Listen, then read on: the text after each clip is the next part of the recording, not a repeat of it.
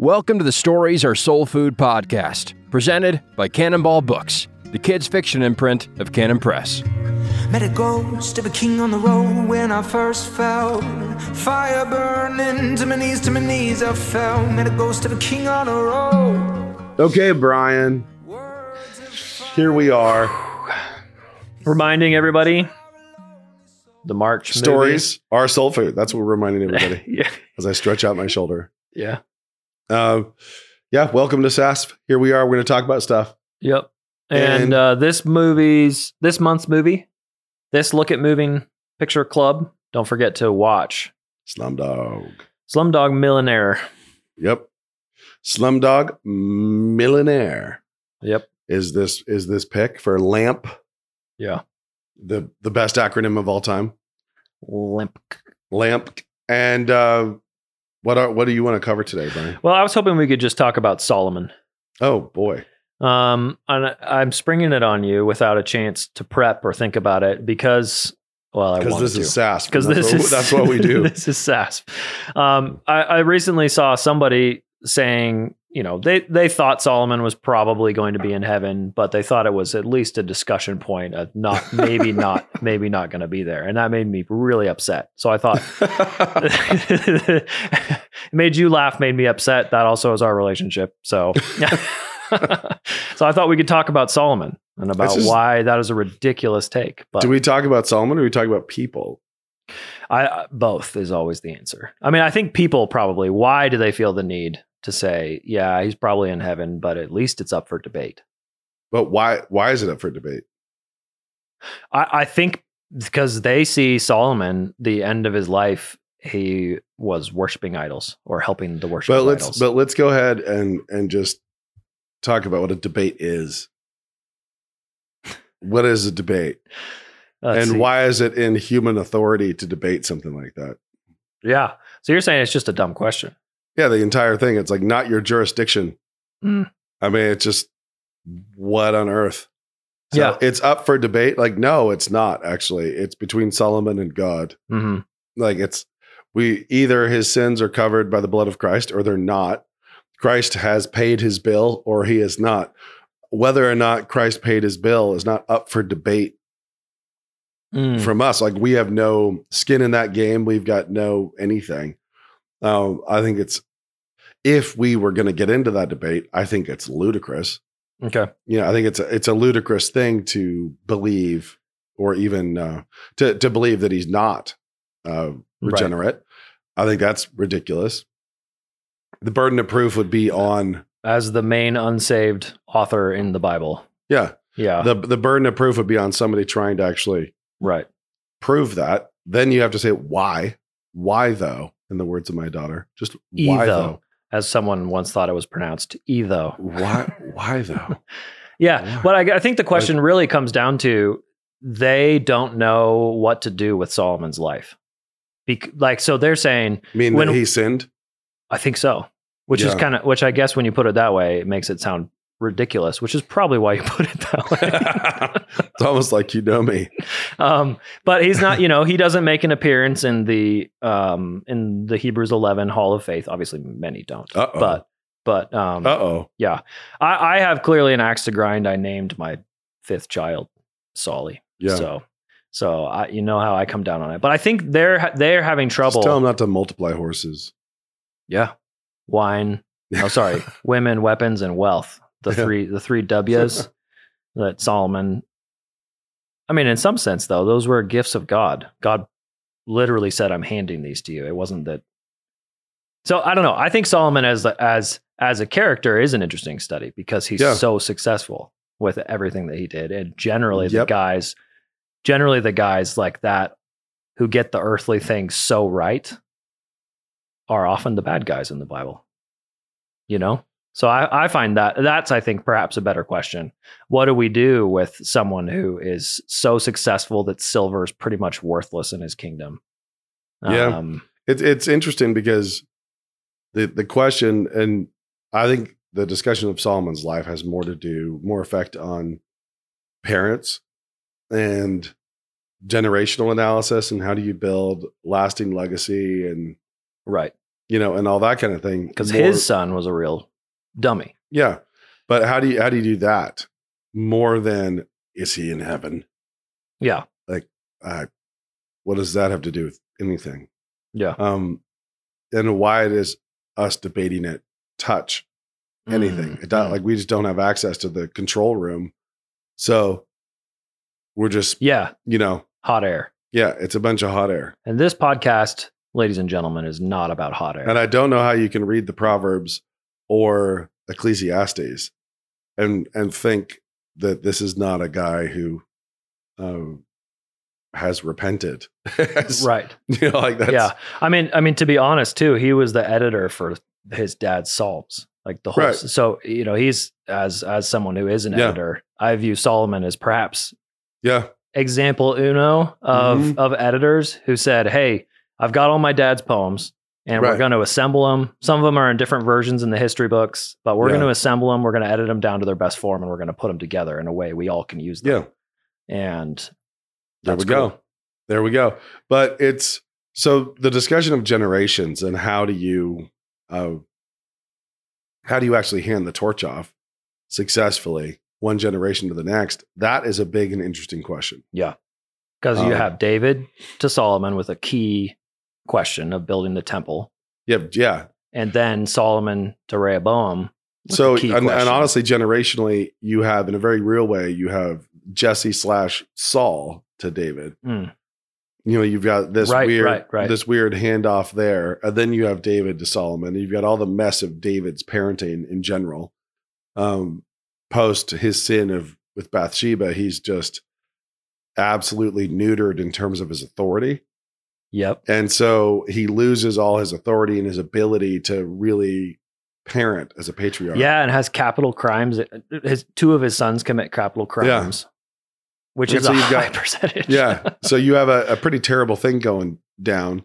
Then you have Solomon who like gains control of the, of the mayhem and then builds like builds actually out of the peace and out of the power that David's built. He builds this amazing kingdom. And then you have, you know, after Solomon, it just skids. Mm-hmm. And that's kind of, you know, what in, in business, they say shirt sleeves to shirt sleeves in three generation. So mm-hmm. you have, you know, the guy who guts it out and builds mm-hmm. from nothing, uh, the one who's the self-made man. Then you have the caretaker, the guy that he parents, that he, you know, potentially hands the torch to and trains to oversee it. But then you have that guy raises a kid who loses everything and is back down to nothing. Right. And so that's, that's the business arc they talk yeah, about. Yeah. It's like, that's just, okay. So, and you, you look at David and David's line and it, it is similar. Yeah. You know, the, the zenith is the, the one who had the head start courtesy of, you know, his just dad. The yeah. absolute toughness of his father. And it usually also mirrors that where there's a guy who's really just mm-hmm. willing to suffer. I mean, right. just absolutely willing to suffer, to build. And then you get to not do that. You know, you're, you did you're, not suffer. Yeah. Build. You didn't suffer yeah. for it in the same way. Um, I think that's interesting, and how to, and how to solve for that is really difficult. Yeah. That, uh, that seems to be, I, I feel that as someone whose parents moved to Moscow. I know you do as, yeah. as yeah, your but you're, three, you're the third generation. Right. So, so what is my job in this generational lineage? And I think you've, you've talked before, maybe this is just private conversations, but about caretaking and yeah. like how caretaking is sometimes such a, it's such a low energy approach. You're not actually yep. carrying a torch. Yeah. A caretaker can be tempted to just like try to just protect all the chips in the poker game yeah. as opposed to continuing to play the game. Yeah. It's actually one of the ways that I was just talking to my dad about this the other night and about conservatives and, and how conservatives are ridiculous and the, the worst things about conservatives. And so if you take, it's in the name, like we're trying to conserve things. Mm-hmm. We want to conserve it. Yeah. And so it's more important to conserve the institution than, than for the institution to do its job. Mm. You know, like that's the way conservatives actually You know, that's how they operate. Okay, wait, that's key. It's they operate as if, oh yeah, it's more important for the institution to continue than yeah. for it to do its job. To conserve. Like because something conserve. could still do its job and fail or or do its job and be consumed, I guess. Yep. It could it could be it could be burned up and destroyed. You see that all the time with people, sacrifice. We talk yeah. about it. And it could okay. be this institution could be burned up and destroyed in the line of duty, like pursuing its its purpose faithfully. But conservatives have switched away from the goal, the actual goal on the battlefield, into con- the conservation of an its institution that they love. Mm. And conservatives get drawn into that. We like, you know, we like brick. We like yeah. classic architecture. Yeah. We like ivy on the walls and respectability. Mm-hmm. Uh, we like those things. Progressives, they're ready to burn it down. And we can't stand that they're ready to burn it down. Hmm. Uh, so we will always lose. Because they always have the optimism that it'll be better. they, they, like they, their approach is. But in, in a battle, they're the ones like coming in a game of chicken where they're willing to suffer all the consequences hmm. of this conflict. And conservatives flinch. They're not willing to jeopardize the institution. Mm. And that's, you know, gotcha. and they and they gotcha. they set themselves up as contra those who are drunk driving willy nilly, like you're gonna you're trying to tear America down. You're trying to, you know, you're you're trying to destroy the institutions, and they're not wrong. They are trying to tear it down, and we should stop them from tearing it down. But not because the not tearing it down is the ultimate struggle. To, okay. to tear it down or not tear it down, it's to lay it down. Like, don't tear it down, lay it down. Mm. Like, push your chips in and go. You know, like that's uh, that really that really is the only way. And and so if you if you look at your situation, your parents, your your grandparents were faithful, a faithful Christian couple. Yeah, Fred Cole was famous for having a very Calvinistic chipperness about how he was doing and. And better ev- than I deserve. Yeah, everybody, response. everybody loved him. And then you think it'd be annoying, but it wasn't. No, and then yeah. your and then your parents labored long in Christian education, and, mm. and still are.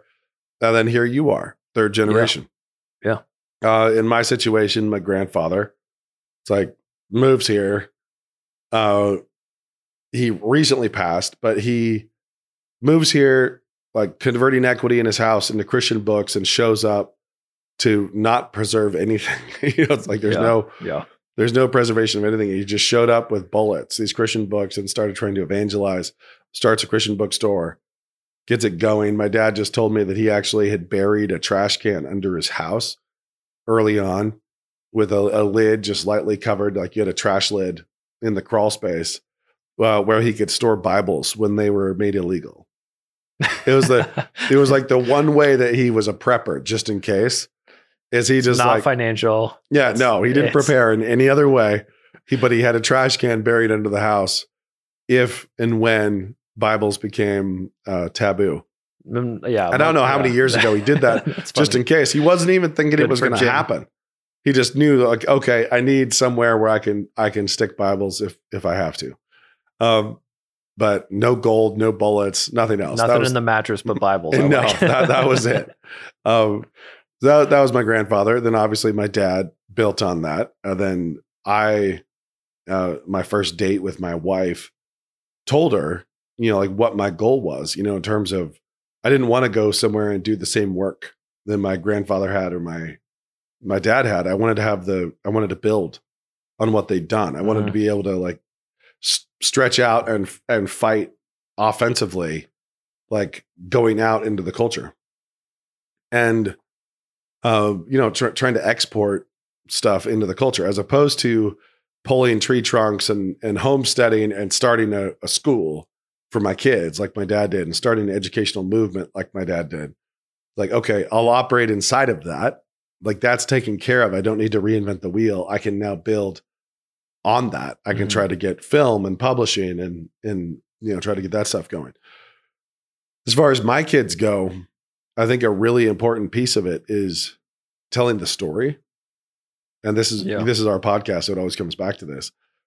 Realizing that you're you're a section, you're a chapter, And if you, if you get a wider look, like if you're, if you're going through Lord of the Rings and there's, you know, five books that get got published in three volumes, but five books, and you got book one. For me, that's, you know, there's Grandpa Jim. Mm-hmm. Like here's the the time of Grandpa Jim. And then here's my dad, you know, basically when he, he moved back here out of the Navy, early seventies, you know, he here's all his labor. And then here's my labor. Like, boom, here's my story.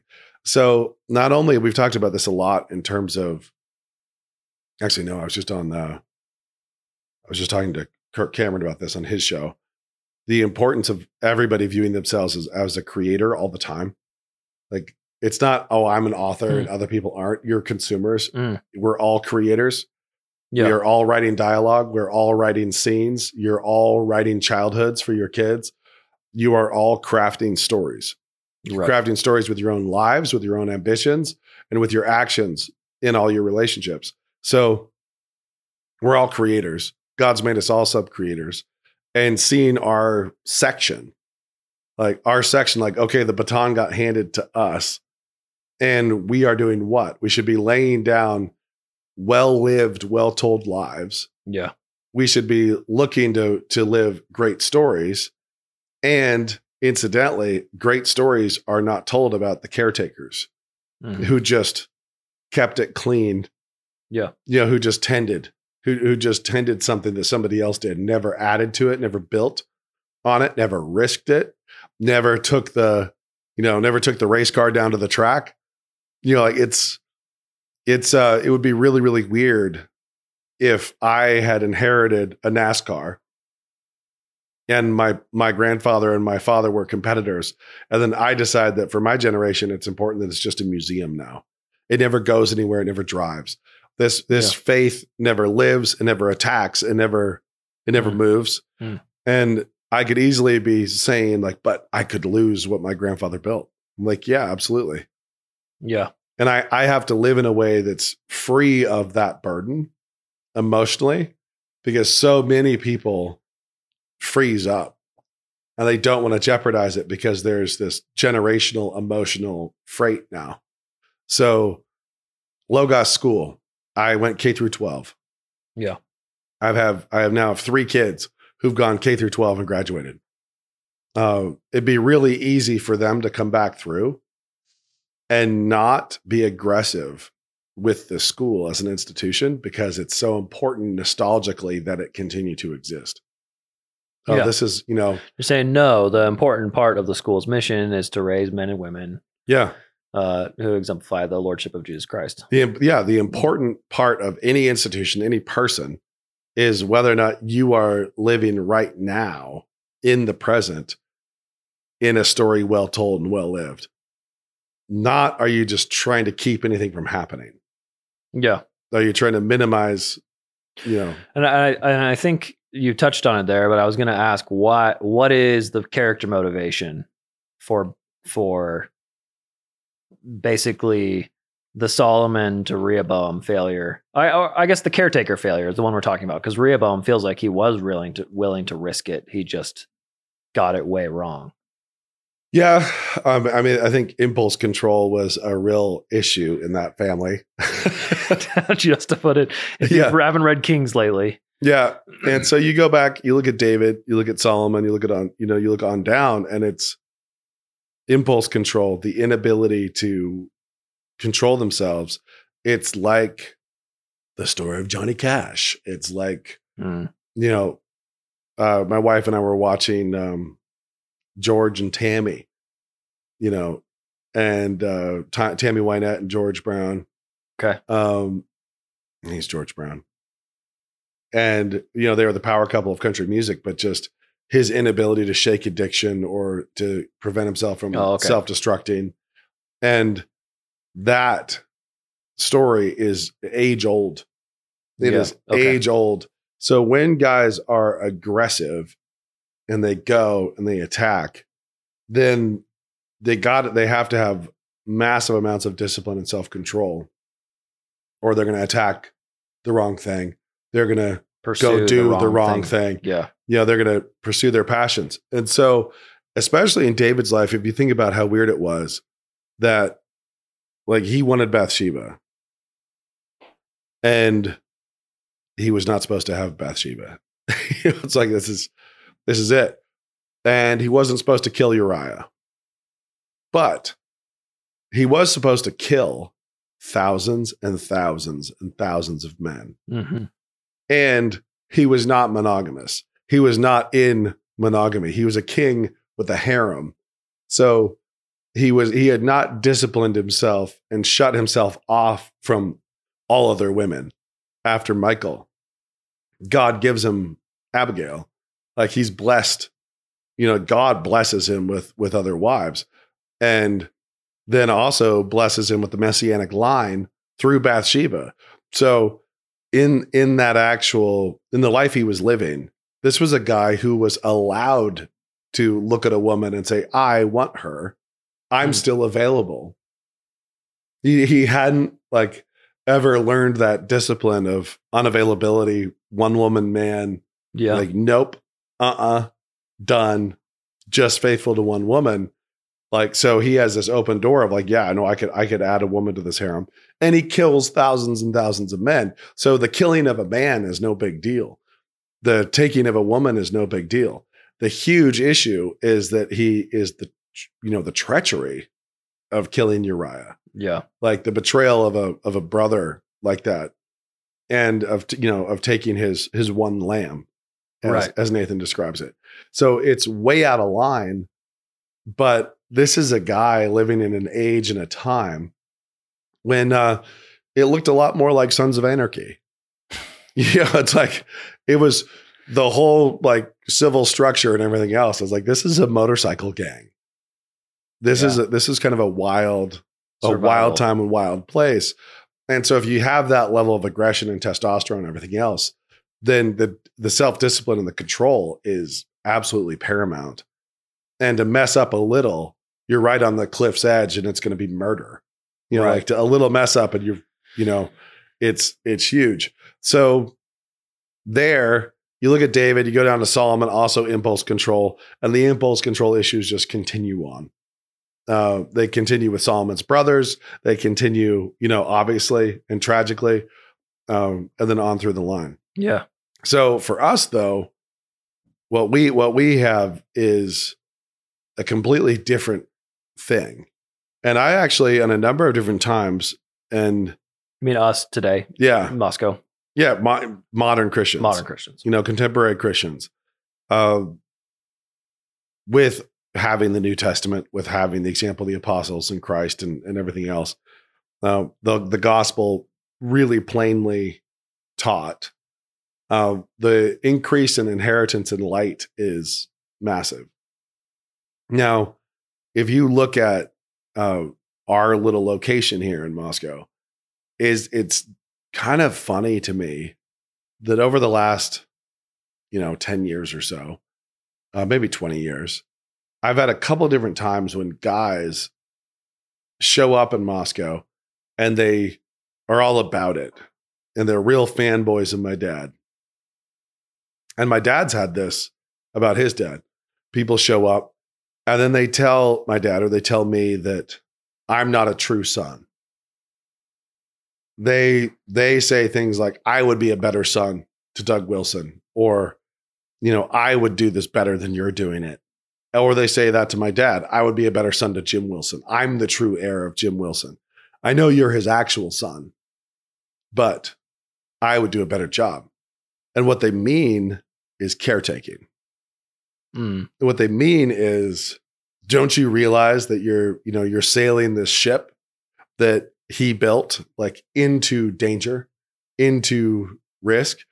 Don't you realize, as you look at all the different things that that they've had, you know, that your your ancestors have had a hand in building, you're not you're not feeling deeply enough the importance of the preservation of every single one of them, mm. you know, and and serving in in all of them.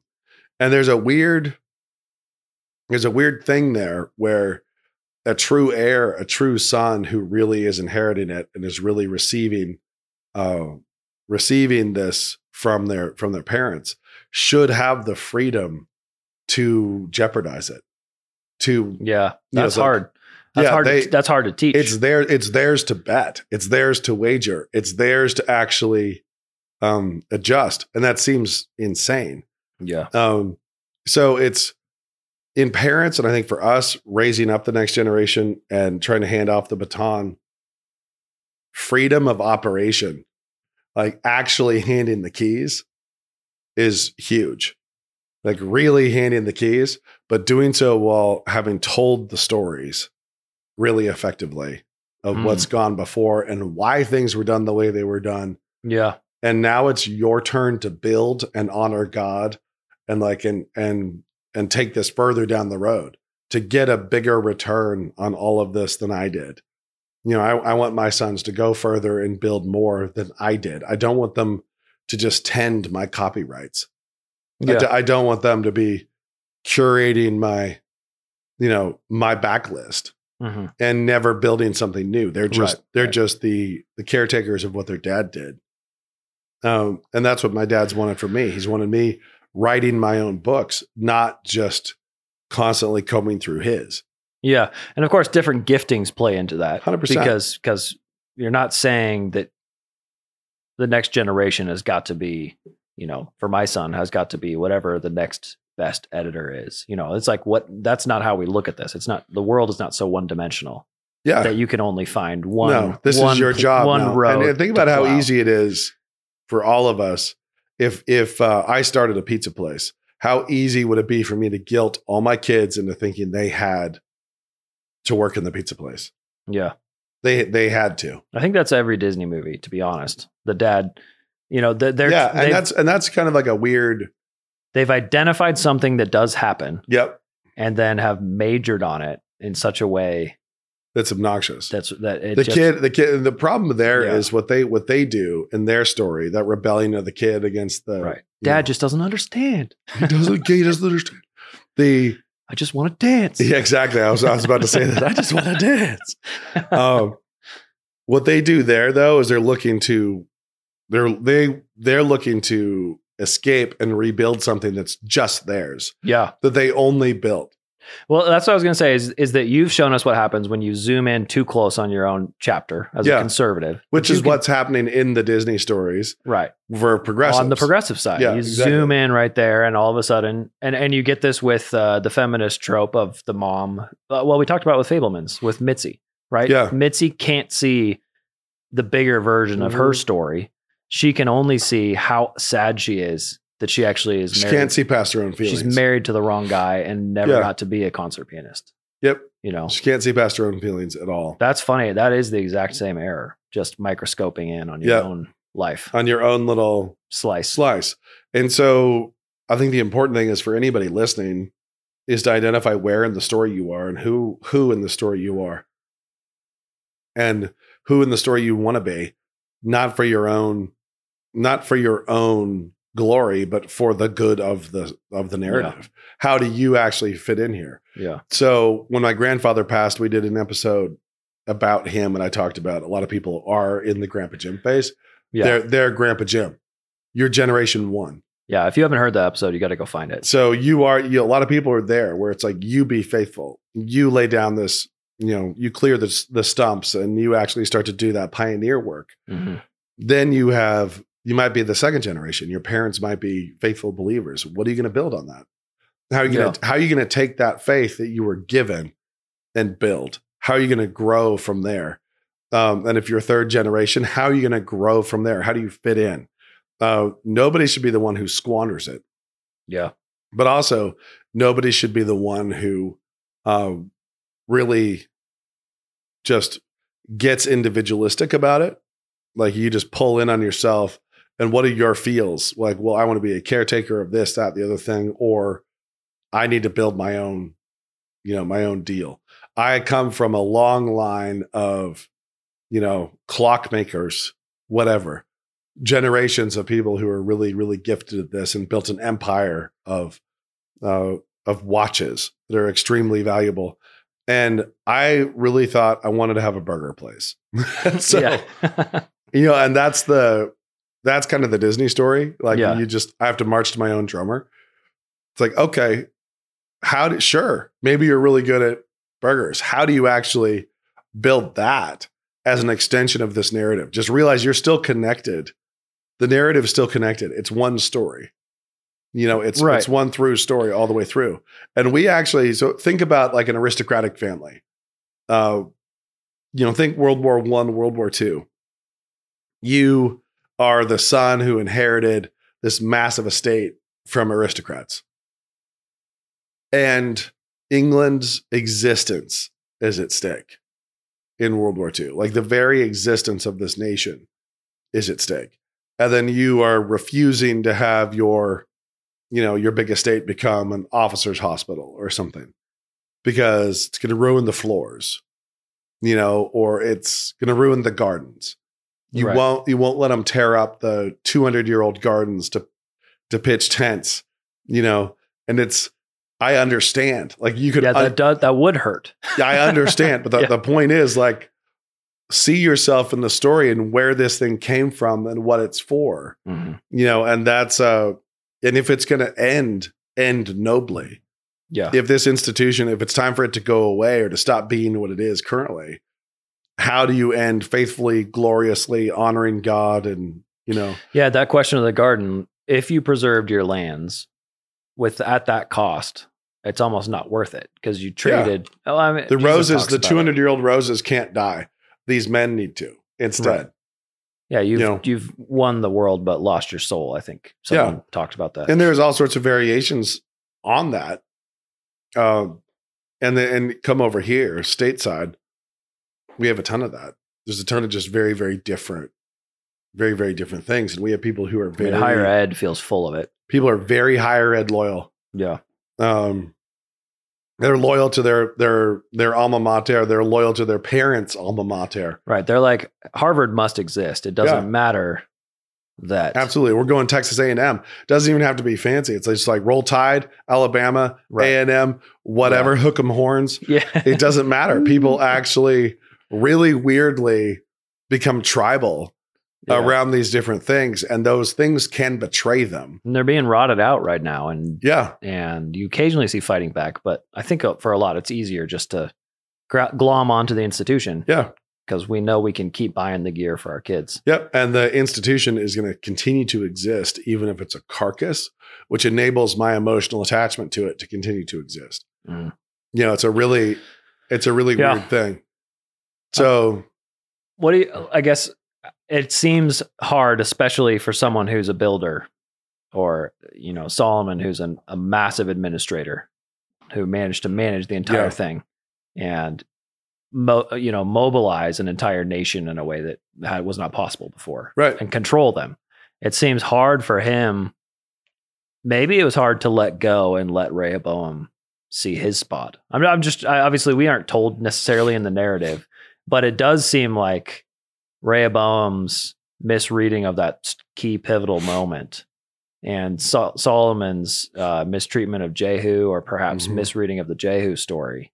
Those those two things played. I'm I'm I'm curious if you have thoughts on that. Was there was you know reading into it, is a very competent person more likely not to let their children try something, or is is how does that story work? I, I can't even tell you how often and tragically I've seen dads competitive with their yeah. sons, mm-hmm. and I've seen some of the strongest dads have some of the weakest boys, and who are just intimidated and fearful. You know, like, and of course, a weak dad ends up with sons who resent him in a different way. But I've seen sons who have a huge amount of respect for their dads who just look like a beaten dog, or they've given up, and they've given up by the age of fifteen because they know they can never compete. Mm. Like they know they can never measure up to that. So they're just, they're, they're in that Disney story. They've been catechized for that, where they're just going to do something totally else. Gotcha. You know, and I think that that's even for a good dad, you know, somebody who's uh, a, a great father, if that person has really achieved something, like really straight up achieved yeah. something uh, incredible, it'd be pretty difficult for that kid. Yeah. You know, to come along and find value in their you know, in their chapter. Yeah. I've talked with friends, you know, their dad built enormous business or whatever. Yeah. And then they're trying to start their own, but it will never happen. Yeah. Just because their business idea is never quite, I mean, they're it's not, not as good at it. And they're not good at Yeah, exactly. Yeah. And then, then they're yeah. often driven by idealism too, rather than the constraints of the business. And you get a really idealistic idea against a very good businessman. And oftentimes those two things, it's like oil and water. Cause they're saying, yep. well, you can't make money doing that. And the kid's like, I don't want to make money. I just want to do the, you know, the, and, yep. and that's interesting to watch that dynamic too. Interesting when, in when, a bad way. I, yeah. Sure. Speaking narratively. Yeah. I think, you know, you, if you talk to the dad, he'd say, I, I, all I would want is for my son to start a business and be on board with a business with me. But yeah. narratively, that doesn't work out. Like I mean, it that. turns out a lot of times dad can be, uh, you're trying to be supportive, but it's actually just like patting him on the head. Like, you're adorable, you know? Uh, sure. You yeah. know, in terms of you really, you don't know what you're doing. Um, and it's yeah.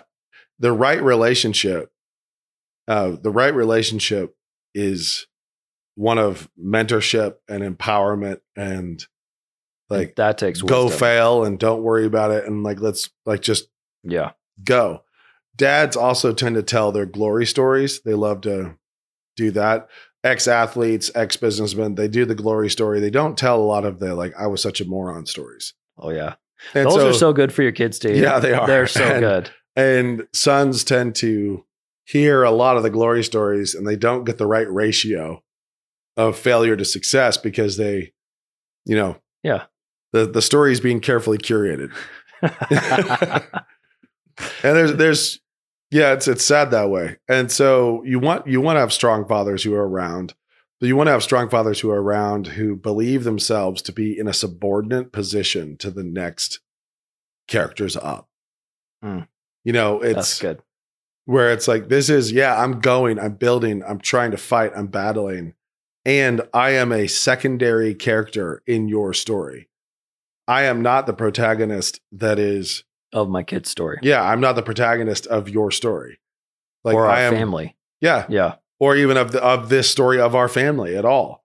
Like, I am one guy, like I'm one guy in this story, and I'm trying to raise you in a way that will enable you to take over. Yeah. Um, uh, And I see myself, and I want you to see me as secondary, and then I want you to see yourself as secondary for those who are coming behind you. Yeah, you know? Watching your dad try to set us all the town, speaking Moscow, trying to set Moscow up to build a church yeah. at some point yep. has been, and, and of course the elders as well, mm-hmm. but but watching that has been very interesting and instructive, because yeah. I can tell there's almost, there's almost a, not a fear, there's a wariness, a wisdom of being, yeah. hey, soon as we put the building up, we like the soul leaves if you don't hold on to it. Right. Yeah. It's very, very easy for a church building to be a, a retirement home where the, the church retires into its, into its sanctuary. And then instead no longer, a, instead of a death star, it starts mowing, it needs the, to be a death yeah, star. It starts mowing the grass. Um, you know, it's like, it starts care, being yeah. a caretaker of a little spot yeah. instead of, you know, going into the world still. Yeah. And that's, Uh, that's difficult. I think that's why the most phenomenal church was ever built. It was a blessing that it took centuries. Yeah. You know, because it actually, like, they paralleled Cologne and Westminster. Yeah. So it's like it, it, they paralleled. The, we're building the church, and that's an image of what we're doing in the culture. Instead gotcha. of like, boom, we threw one up and it's a great. One king gets the glory. One, yeah. you know, instead it's a town yeah. for. Yeah. And it goes decades. and goes and goes. Yeah. And goes. That's, that's good. And so it's kind of interesting. And I, th- I think that that's the danger of anything. You know, it's, uh, it, yeah, it's, it's weird. It's tough. And you want to keep things that came from before. You want to keep the family farm. You want to keep the family house. You want to, you want to do that, but you want to, you want to build. Yeah. You don't burn you wanna, things down just for the sake. You're not a progressive. Of burning them down. You don't burn them down for the purpose of your own little micro narrative. Right. But you also don't live enslaved to them, entrapped by them, yeah. incapable of taking action that would ever, you know, ever jeopardize them. Um, and you have to be willing to take those, you know, to take risks in your own narrative. But dads who are really strong struggle, struggle, struggle, struggle to see themselves as secondary support characters. And that's what they are. So they have to have led an aggressive life. They have to have done so with their the steering wheel in their hands. And there's areas of their lives where they still have the steering wheel in their hands, and they have to be ready to have their sons drive, their children drive, uh, and hand it to them without freaking out. Yeah. Well, I'm curious, you know, I wonder what Rehoboam thought his kingship was going to be like, right? Because he had yeah. everything set up.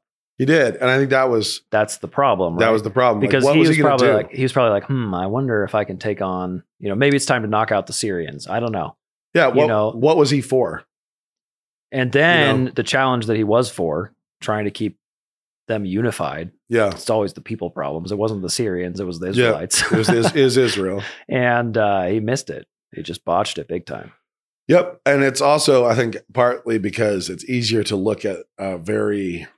simple scoreboard, like horses, conquest, yeah, you know, gold, yeah, rather than spiritual unity, faithfulness, yeah, yeah. faithfulness, unity, and, and and those kinds of things, right? So, mm. you know, it's uh, it'd be really easy to when, once you get stuff, it's really easy to be imprisoned by stuff. If you're faithful and God blesses you, you get stuff, and then you're a you know you're a prisoner. Yeah. And so at different points, it's been easier for the middle class to rise up and do the right thing, the, you know, make the ultimate sacrifice than it is for the upper class. Right. Because the upper class sees themselves as having so much more to lose. Yeah. You know, so much more to, to jeopardize. Well, I think that's why we all should see ourselves in the Solomon shoes much more than the David shoes. Yeah. You know, we've been handed so much. Yep. And I think a lot of us see us, we're looking for the Goliath in our life. Like, and we're not that level. yeah. I mean, it's much we're not more. There. Yeah. It's much more of, of that. What do you do when you've been handed all this stuff? Much less, I need to go clear out a bunch of Philistines. I think we're even further down than that because yeah. we've been handed incredible wealth in every yeah. way, incredible wealth and technology. But it's really, if you want to talk David and Goliath in the American story, it goes back to the founders and those guys who they owned land. Like they were highly educated, they owned land, and they pushed in all their chips. Like they pushed them all in yep. against England, and a lot of them died and lost everything.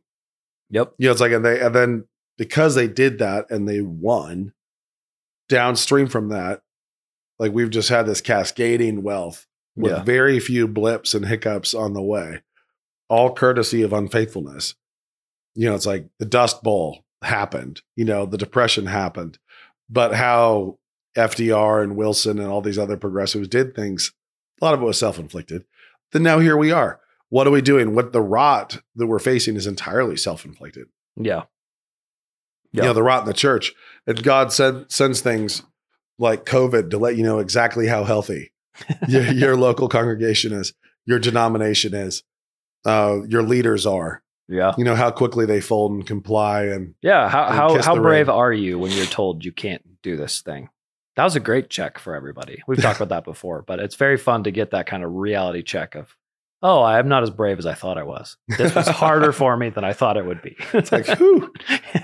Yeah. Like that was a little difficult. I didn't, I hadn't pre-buried a trash can under the house. To, yeah, exactly. To hide my Bibles. Well, I, was, I just heard, of, I think my son told me a fun story about Nathan Hale that he had like a giant hairy, uh, Um, mole on his neck. And so from a young age, they'd always told him he was going to die by hanging, you know, and, uh, and it just that motive, he had, you know, and he of course did die by hanging, yeah. but he, before that he'd taken, he was like, sure, I'll be a spy. I know yeah. what happens if yeah, I've been told I'm, since I'm gonna I was, take, I'm going to take the risk. I've been told since I was eight that I'll end up dead by hanging. So let's give this a whirl, you know? Yep. And, uh, that attitude is, is inspirational. Yes, it is. For sure. Also, the, I, the ability to look at moles and know what your life presages. Is what that I don't think I'm quite there. Um, it is. It is really interesting. I think though, for people, every single person, whether they're single, whether they're married, whether they're grandparents, parents, children, uh, to actually try to pull the lens back and see the whole thing. Yeah. You know, and see, are you, are you the one, like what? You're the one who, what? You're the one, you have courage. Are you courageous? How are you building on what's come before? Or how are you correcting what's come before? How are you righting the ship and turning the the lineage in, in the right direction? Yeah. Are you the one who's pulling stakes from, you know, Wisconsin after five generations? Are you the one who's, you have to walk from the chains of what has come before that's kept you in a really bad place? You know, it's like there's there's plenty of people yeah. where their ancestors planted them somewhere that is now dangerous and unhealthy and bad, but all the emotions keep you there.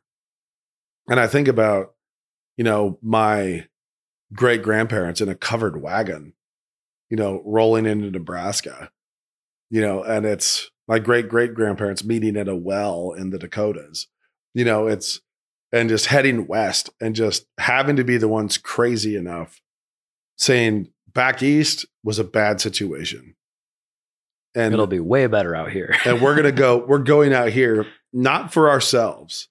Yeah. But because we believe that if we make this move now, two generations from now, our, our, our descendants will be so much better off. Yeah. And it's, it was not, I mean, I had, I had one ancestor who, you know, bailed on us and uh, in the, in the California gold rush, ditched his, his wife back east and settled down in California, married a new chick, and there's a whole branch of Wilsons down there. You know, it's like there are those guys who were living. They were they were um, they were doing the eat, pray, love approach. You know, it's like yeah. they're they were chasing their bliss um, in unhealthy and unhealthy and unhelpful ways. But there's also those people who were just exiting and going, and not for themselves, but for their kids, for their grandkids, yeah. and just heading. Yep. And, and that is actually, I think, what a lot more people are called to than currently think. So mm. my, uh, that's good. I, I thought we shoot way small, right? Cause you see a problem, yeah. you want to fix it with your own, yeah. your own life. And then you end up just pushing the chips like a millimeter to the side. Yeah. You know, you know, like you're like, oh, I don't want mine there. I want them here. And it's a good thing, but it wasn't ambitious enough. There, yeah. So there was a, a guy talking to me about a chunk of dirt he was thinking about buying, beautiful piece of dirt, and he, you know, it's fifty acres or so, and he thought that, uh, I, I think it, he thought it was overpriced by like fifteen grand, and he and the seller were were fighting about it, and I told him like, and he didn't have, uh, you know, older kids. I told him it's like, you know, I bet you when you have a daughter, and when she's getting married and when she's having a reception on that land, I'll bet you she'll turn to the groom and say, you know, it's really embarrassing. My dad like easily overpaid fifteen K for this, you know, twenty years ago. Super embarrassing. Yeah. yeah. It's just like, come on, man. Um, my grandfather, man, he got hosed. Yeah. He got hosed on this. He overpaid fifteen grand for this. Uh, this thing we now own free and clear in our family. Um, yeah. You know, it's like, it's, and man, it takes time. It's not, get, that's not easy years being the pioneer. no, no. But we also, we get really hung up on these tiny little windows of assessment, and we have to try to see the present from the future as much as possible all the time. And I try to see present decisions from the future of next week. You know, it's like, just mm. what will I wish that I had done right now? What will I easily look back and wish? Cause you, you can be stuck in a moment where you're clouded and you lack objectivity. You can't quite see the story that you're in because right. of, you know, how uh, nostalgically charged or emotionally charged something is, or right. desires affecting you. But if you try to jump out of the moment and imagine yourself looking back, like, what will you wish that you'd done? Yeah. Sometimes it's, it's shocking how you're like, man, I should, I just have to let go. I just have to, I just have to let go and stop fighting for this thing. Like mm. I need, I can't, I'm losing all these other things because I'm just obsessing over this one thing mm. I'm trying to accomplish. Um, and other times you're like, wow, I really, I was walking away from that too easily. I need, I need that. But even, even more than one week out, trying to see your present story from a week in the future, try to see your present moment from your grandkids. It's called the Bathsheba test. Yeah. Yeah. So like, only David could have done that. Yeah, exactly. Can you jump? Think like, man, you're a granddad now. Um, and as and I still wonder what I should be called as a grandfather. I'm go. I'm. I'm occasionally I'm drawn to crawdad. Crawdad. But but, we'll find an acronym for you at some point. Uh, I, I, there were some friends who's, um, I think boss would also be fun. Boss. Uh, my brother-in-law said he wants to be Hefe, which is, is great. But um, I know I had some friends whose grandfather went by Duke, which was also pretty Duke. Great. Just so, so we'll see. I don't know. I don't know what I'll come up with. But anyway, the point is, what will my grandkids wish that their, you know, granddad had done, their crawdad had done right now? Like, as I'm looking at things, as I'm prioritizing things, as I'm prioritizing what I do with the next ten years, the next twenty years, however, however long beyond that I'm here, like as I prioritize what I'm trying to do and what I'm trying to build, yeah, thinking in terms of building it for someone else, not for me. Mm-hmm. Like, how do I build this for others? Not for me. And what will they wish I had done? Yeah. You know, what will they wish, you know, for my actions? And will they wish that I'd mortgaged everything to the hilt and leveraged it in some big flyer somewhere? You're like, no, of course not. Um, it's like, they, will they wish that I just walked away and sold everything and gave cash to my kids as an inheritance? Like, no, that's stupid. Mm. You know, it's like, that's, mm. you know, try to see it. Try to see it. And if you have trouble, if you have trouble seeing it, ask yourself what you wish your grandparents had done. Right. Like what would, what would be the thing? Yeah. I mean, that's another Solomon lesson, is asking for wisdom. Yeah. Get, you get it. I think right. that's the one thing we can really say about Solomon that he did very right. Yeah. Is that he asked for wisdom. And one of the most depressing things about his story. Yeah. Is the fact that he had that much wisdom and still, oh, still, really and, and still with as much wisdom as we could possibly hope for, like as anyone on earth could ever hope for, he still did not with that wisdom. Wisdom does not get you faithfulness. Yeah. Wisdom, wisdom does not get you impulse control in the same way. It just means that you have your eyes wide open about what a moronic thing that just was. Yeah. Cause he was able to write the book yeah. after, yeah, after the, the mistake. Yeah. So, yeah. But anyway, so what do you want? Anybody listening? I don't care if you're thirteen years old, what will your grandkids wish that you had done? And some of that means be a really spicy, fun character that they will uh, love to hear stories about. Yeah. You know, somebody they can be proud of. That's great. Not so- Rehoboam. uh, I like it. Alrighty, this has been S A S F. Pay attention to future LAMP. When is the LAMP episode? Uh, let's see. Oh yeah, send the questions in as you're watching, because we are two weeks out from doing it, I think. Oh, I know. I actually I threw out a comment. twenty-seventh. Okay, I threw out a comment about Spirited Away in a in our uh, oh last yeah that got podcast. some that got some kickback, um, which is funny, and I feel like we should talk about that next time. I think of, so. Instead of this time, that we already talked a lot this okay. time, so we're done. Yeah. But, Spirited um, Away next week. We'll do a little Spirited Away chat, little animated film chat. And yeah, yes, I did say that in part because I knew I was throwing a brick in a pond. Yeah. A lot of people said, I just didn't. I'm just like, that's because you're wrong. You're wrong. And also, you don't have to like it. I'm not saying you have to like it. You just have to see the beauty. You just. Beauty, see the goodness. Yeah. And all the truth. Yeah. Peace.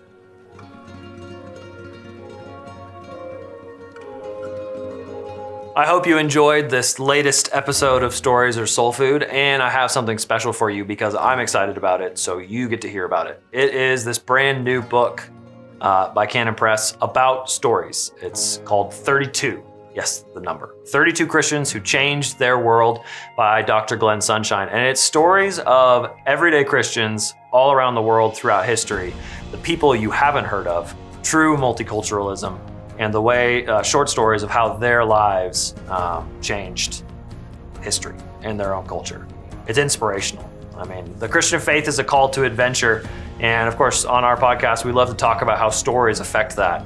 And some of my favorite ways of doing that is talking about famous characters in history and not famous characters in history. Oh, and one more part. Uh, I get very excited about this stuff as a publisher. Look how cool the shiny black foil is. on the nice yellow binding. It's just fun to have a nice hardback book. Anyways, this is available now. It's just releasing, brand new, thirty-two by Glenn Sunshine.